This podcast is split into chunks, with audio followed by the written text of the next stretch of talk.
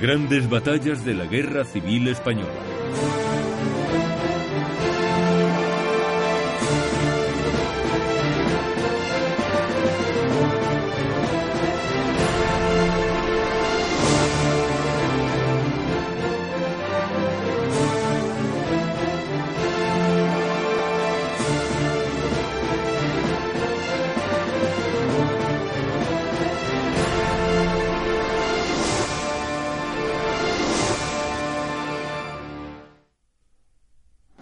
Tras ocho meses de guerra civil en España, las diferencias entre nacionales y republicanos son cada vez más profundas.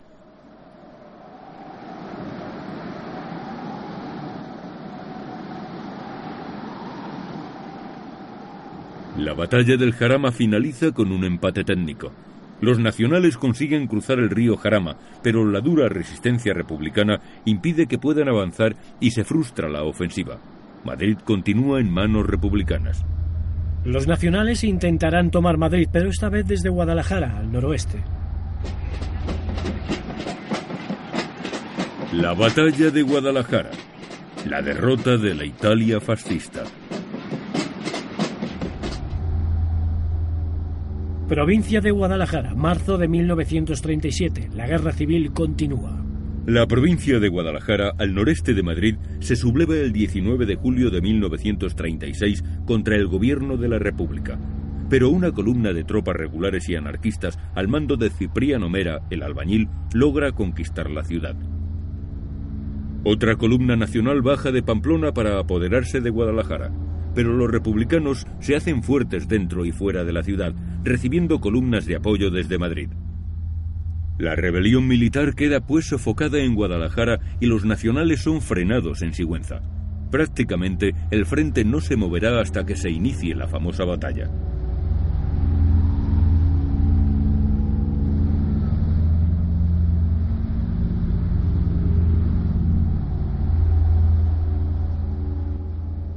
Los páramos de la provincia de Guadalajara son extensos, abiertos y llanos en su parte superior, formando unos relieves llamados alcarrias.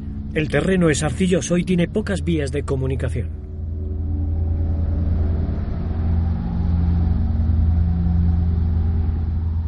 En marzo de 1937, Guadalajara, una capital de provincias próxima a Madrid, representa el enclave perfecto para el intento nacional de envolver la capital por el noreste. Tras la batalla del Jarama, el ejército de Franco ha quedado diezmado de recursos y pide a sus aliados italianos que le ayuden en la tarea de estrangular la resistencia que llega a Madrid desde Guadalajara. En España se estima que hay alrededor de 50.000 voluntarios italianos del Corpo Troppe Volontari, enviados por Mussolini para luchar al lado de Franco. Después de la toma de Málaga, los italianos se entrevistan con el alto mando nacional y juntos deciden los objetivos de su misión. Se trasladan desde Sevilla al nuevo frente que les ha sido asignado, Guadalajara. En las proximidades de Sigüenza despliegan a más de 40.000 hombres y una importante fuerza mecanizada. Los italianos creen en la guerra relámpago y basan todo su potencial en los vehículos, el parque motorizado no tiene igual en España. El bando nacional tiene serias dificultades para proveerse de cartografía adecuada, pues el Instituto Geográfico queda en zona republicana. A muchos jefes de batallón no se les entregan mapas, simplemente porque no existen. Era tarea casi imposible librar una batalla al carecer de la cartografía actualizada del frente. Los italianos traen a España los modernos carros ligeros Fiat Ansaldo, la versión lanzallamas, así como una compañía de blindados Ansaldo Lancia y otra de autoametralladoras. Pero para que todo este material sea efectivo, se necesitan buenas carreteras, pues a excepción de los Ansaldo, la mayor parte de sus vehículos son antiguos y se desplazan sobre ruedas, y no sobre orugas como los blindados más modernos. Desde los altos de la Alcarria se domina toda la meseta de Guadalajara. La tierra arcillosa se convierte en barro en época de lluvias y hace prácticamente imposible el tráfico de vehículos fuera de las carreteras asfaltadas. La República destina al frente de Guadalajara a unos 25.000 hombres, en la mayor y más rápida concentración de fuerzas de toda la guerra civil. Entre el 21 de febrero y el 3 de marzo nace oficialmente el Ejército Republicano del Centro, compuesto principalmente por las tropas que han participado en la batalla del Jarama. Este gran ejército está comandado por el general Miaja y su jefe de Estado Mayor, el teniente coronel Rojo. Franco, por su parte, envía al frente de Guadalajara al doble de hombres, 50.000 efectivos, de los que casi 35.000 son voluntarios italianos agrupados en cuatro divisiones, más otros 15.000 soldados españoles a las órdenes de Moscardón.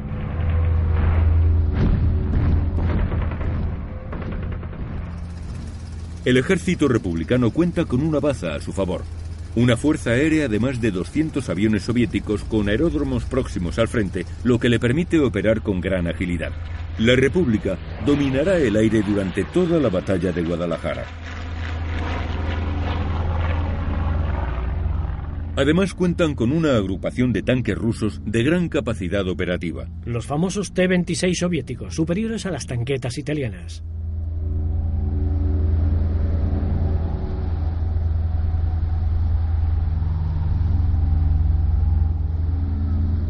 La aviación nacional, por el contrario, tiene sus bases aéreas más alejadas del frente y con las lluvias torrenciales de marzo, algunos de los aeródromos enfangados harán imposible gran parte de las misiones aéreas planificadas. En tierra, las divisiones italianas compuestas por camisas negras y soldados profesionales serán los encargados de acometer la ofensiva principal. Al norte y al sur, les flanquea, protegiendo su ataque, la división Soria del general Moscardó. Las tropas italianas han sido protagonistas en la conquista de Málaga hace solo unas semanas. Su moral es muy alta y su capacidad operativa también. Su objetivo principal es romper el frente republicano a 56 kilómetros al norte de Guadalajara, entre los pueblos de Trijueque y Brihuega. La artillería hispano-italiana es muy numerosa y cuenta con el apoyo de la aviación legionaria, integrada por 300 pilotos y 230 aviones, también de origen italiano. La ofensiva del general Roata se realizará en varias fases.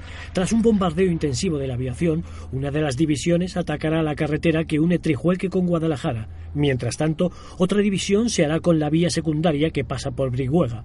Las otras dos marcharán retrasadas como reserva. El general Roata basa el éxito de la ofensiva en sus vehículos rápidos y ligeros, pero para ello se necesitan buenas carreteras y las de la provincia de Guadalajara no lo son.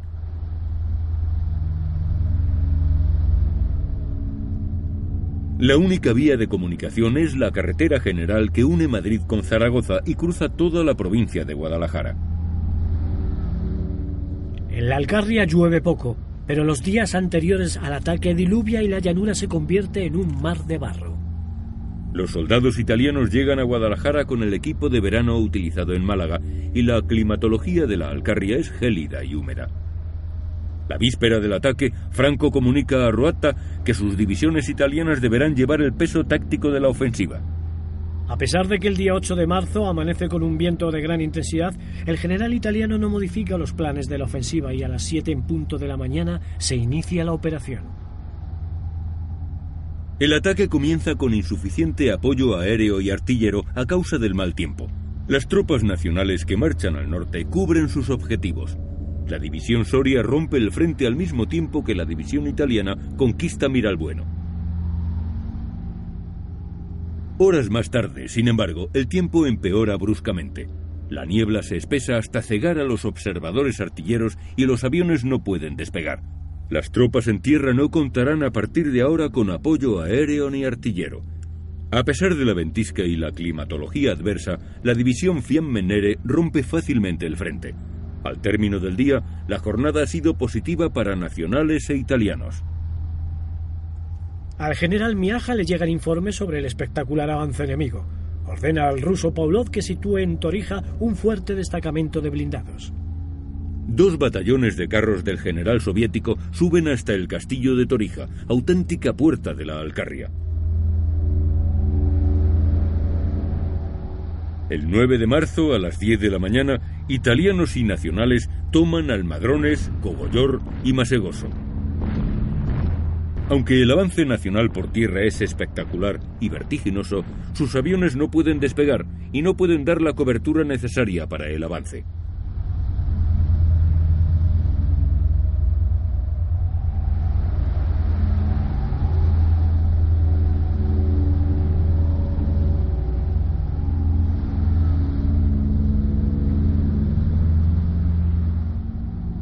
La aviación republicana, al tener los aeródromos en Guadalajara y Alcalá de Henares, se hace dueña del cielo. Durante horas ametralla y bombardea a las columnas italianas que se mueven por las carreteras y son blanco fácil para los aviones.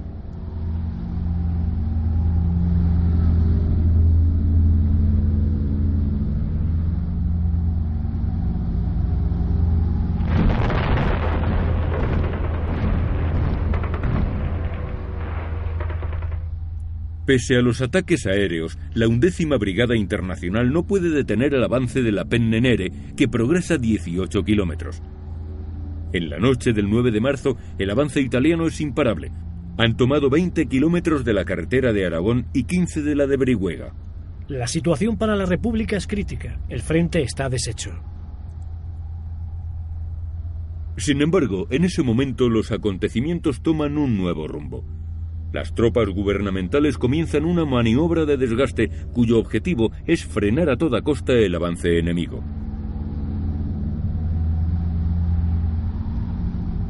El campesino recibe órdenes de situarse en Guadalajara como fuerza de reserva. Además son movilizados cuatro batallones de fortificación. Una compañía de carros T-26, 60 ametralladoras y una compañía de especialistas.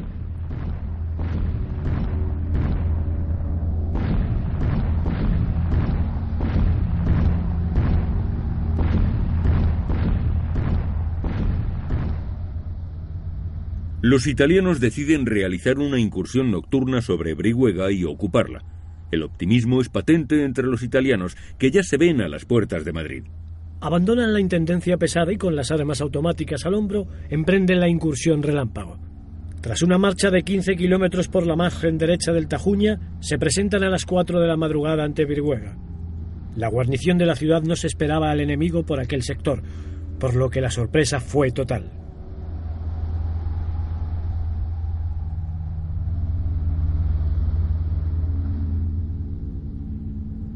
Sin disparar un solo tiro, Brihuega es ocupada por los audaces italianos. Sin embargo, la cabeza de puente que se forma sobre el río Tajuña es demasiado reducida. El pueblo de Brihuega, situado en una hondonada, empieza a ser castigado con el fuego de artillería republicana. Sus tropas ocupan las cercanías. Pero los del CTV no son los únicos italianos que actúan en Guadalajara. Los internacionales del batallón Garibaldi se enfrentan a sus compatriotas fascistas en mitad de la Alcarria. El batallón Garibaldi de la duodécima Brigada Internacional llega a Torija durante la noche y sigue avanzando hacia Brihuega. A primeras horas de la mañana ya ocupa posiciones en el Palacio de Ibarra y en los bosques del suroeste de la localidad.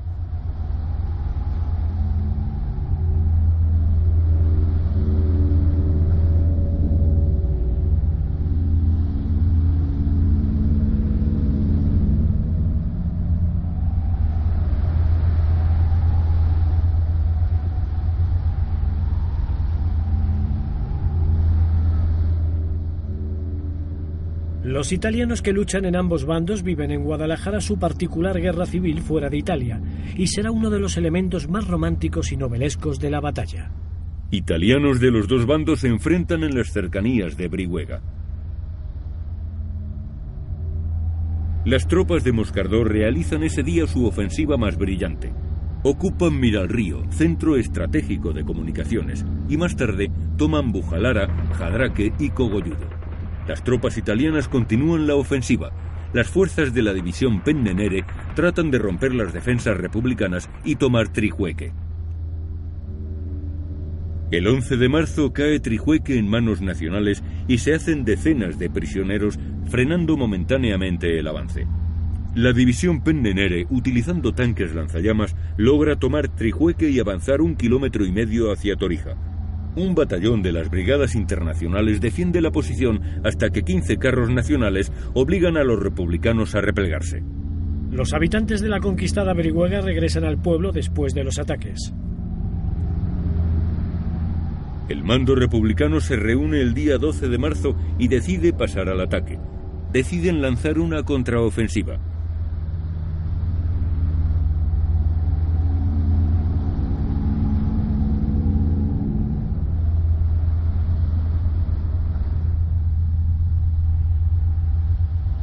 Miaja crea para esta acción el cuarto cuerpo de ejército republicano con tres divisiones.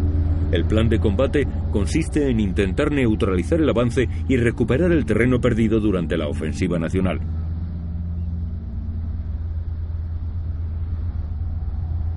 El 12 de marzo la batalla de Guadalajara entra en su segunda fase, la primera contraofensiva republicana contra Trijueque.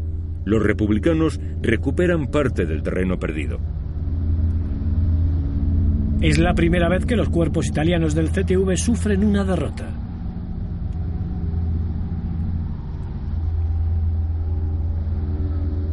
El ejército republicano incauta numeroso material a los italianos, cañones, tanques, camiones, ametralladoras y armas ligeras.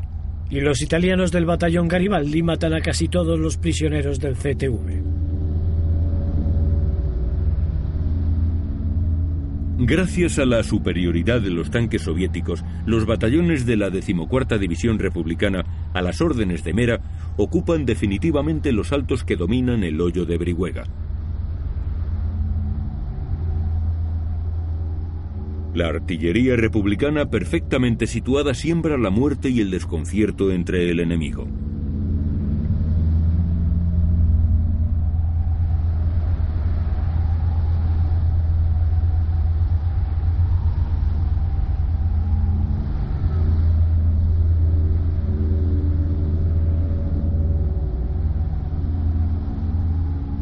Y la supremacía aérea de la República brinda un apoyo fundamental a la infantería.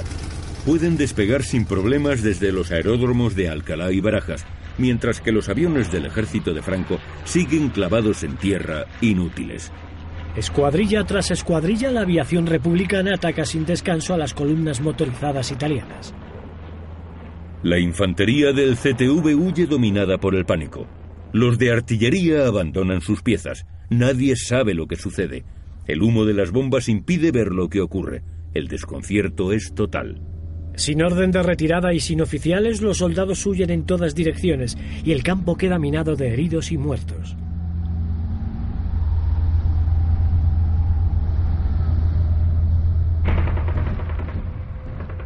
Debido a la escasa presencia de aviación nacional, los republicanos pueden emplear toda clase de aparatos, incluso los aviones escuela, con tal de que puedan mantenerse en el aire y llevar una bomba o una ametralladora.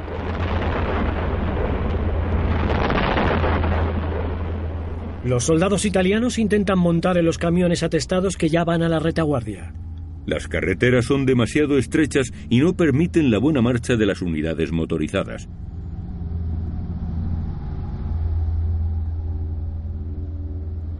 La salida al atardecer de varios cazas nacionales desde Soria concede un respiro a las tropas italianas de Roata.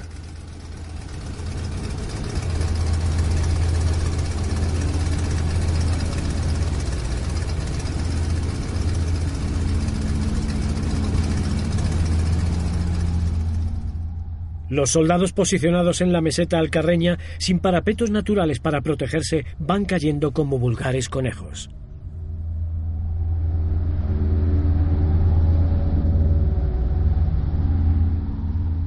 El ametrallamiento, realizado casi a ras del suelo, resulta muy eficaz por la disposición de las fuerzas italianas a través de la carretera general y por la casi total impunidad con que se ametralla.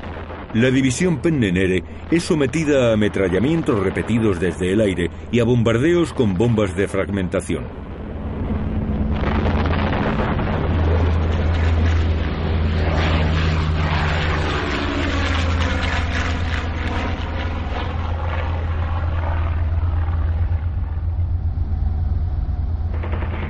La lucha en tierra entre ambas infanterías es encarnizada.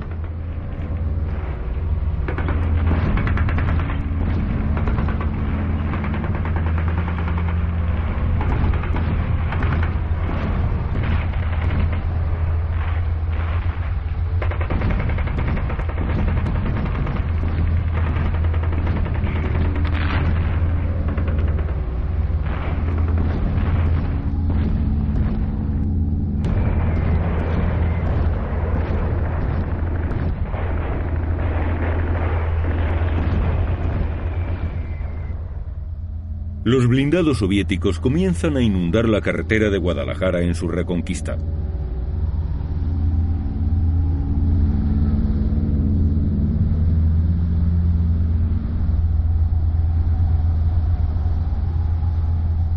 Moscardó, ante la crudeza y el desgaste de la batalla, decide paralizar momentáneamente los planes de avance de sus hombres. Las tropas republicanas siguen su reconquista por tierras alcarreñas y el batallón Garibaldi de la duodécima Brigada Internacional acaba con el último foco de resistencia a las afueras de Brihuega.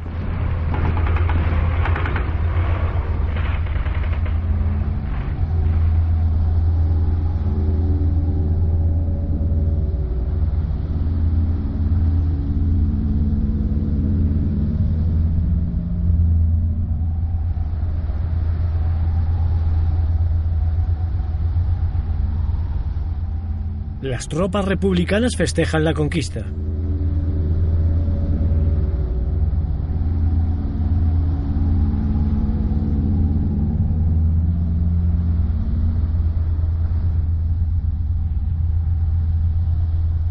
El 16 de marzo se produce un cambio en la climatología que permite por fin a la aviación nacional despegar y emprender misiones de bombardeo sobre las poblaciones de Guadalajara y Alcalá de Henares. Mientras en tierra ambos bandos los días 16 y 17 de marzo paralizan los frentes y la batalla se toma un descanso necesario para los hombres tras 10 días de intensos combates.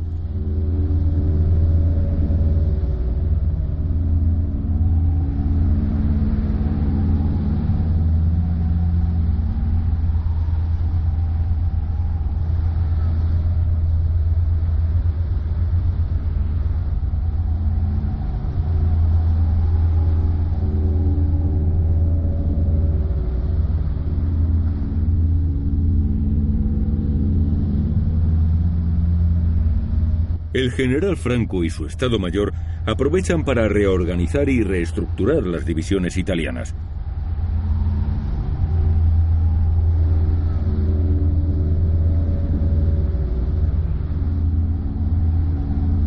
Pero para entonces la iniciativa ha pasado a los republicanos, que han movilizado sus casi 40.000 hombres en tierra.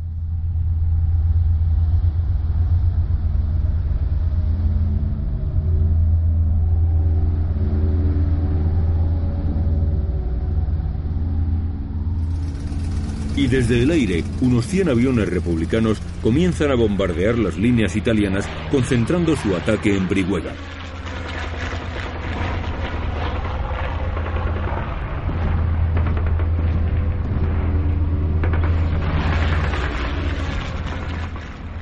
Paralelamente, en tierra, apoyados por una división de tanques, atacan las divisiones de Lister y de Mera, una por el oeste y otra por el este, con el objetivo de cercar el pueblo.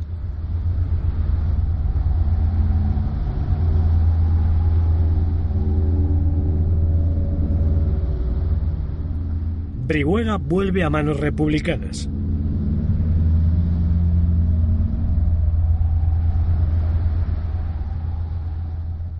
La noche sorprende a más de 3.000 italianos que huyen dispersos por los bosques.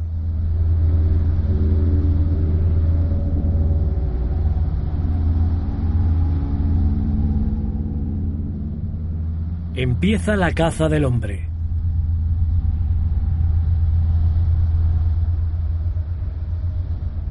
Al mismo tiempo, la duodécima división republicana desencadena un duro ataque sobre las posiciones de la división Soria de Moscardó, pero los nacionales aguantan en sus posiciones. Los italianos ya reorganizados rechazan los continuos ataques de que son objeto.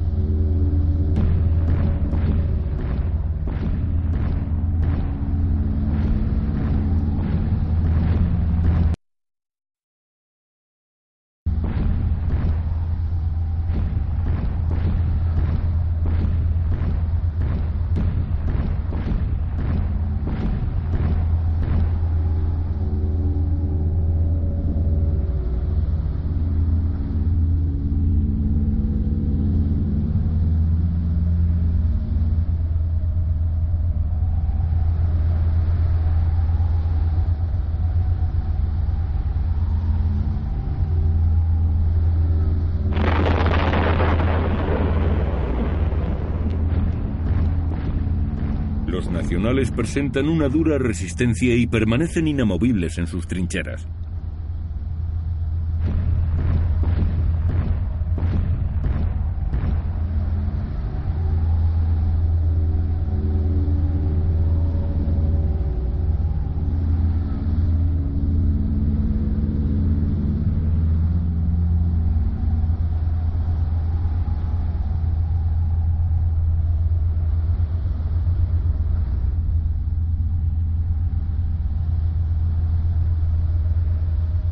El 23 de marzo la batalla de Guadalajara toca su fin con la primera victoria defensiva republicana en campo abierto. La victoria en Guadalajara tiene un gran valor propagandístico para la República.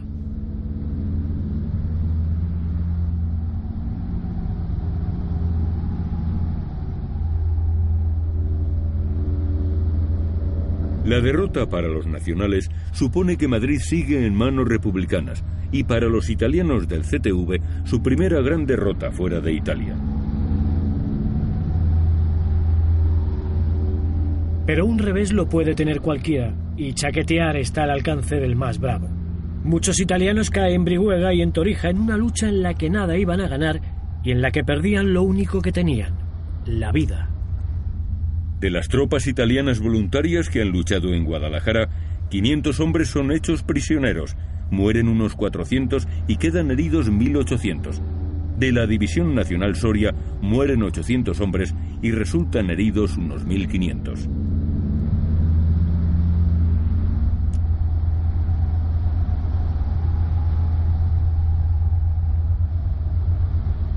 A pesar de la victoria, las pérdidas republicanas en Guadalajara son mayores que las infligidas a las tropas nacionales, incluidas las tropas italianas.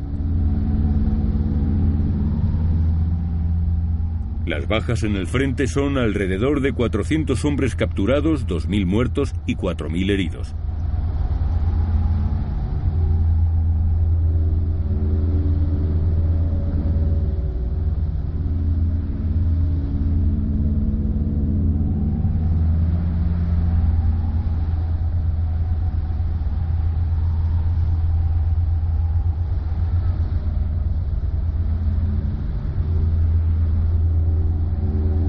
Acabada la batalla, ambos bandos estabilizan sus líneas y los nacionales se fortifican en el kilómetro 97.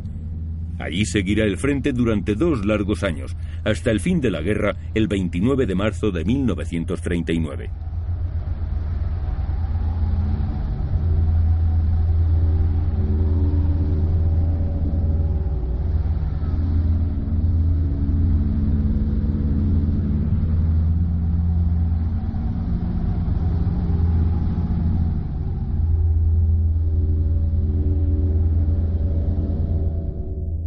El fracaso de Guadalajara, el mando nacional abandona la idea de tomar Madrid y traslada el teatro de operaciones al norte de España.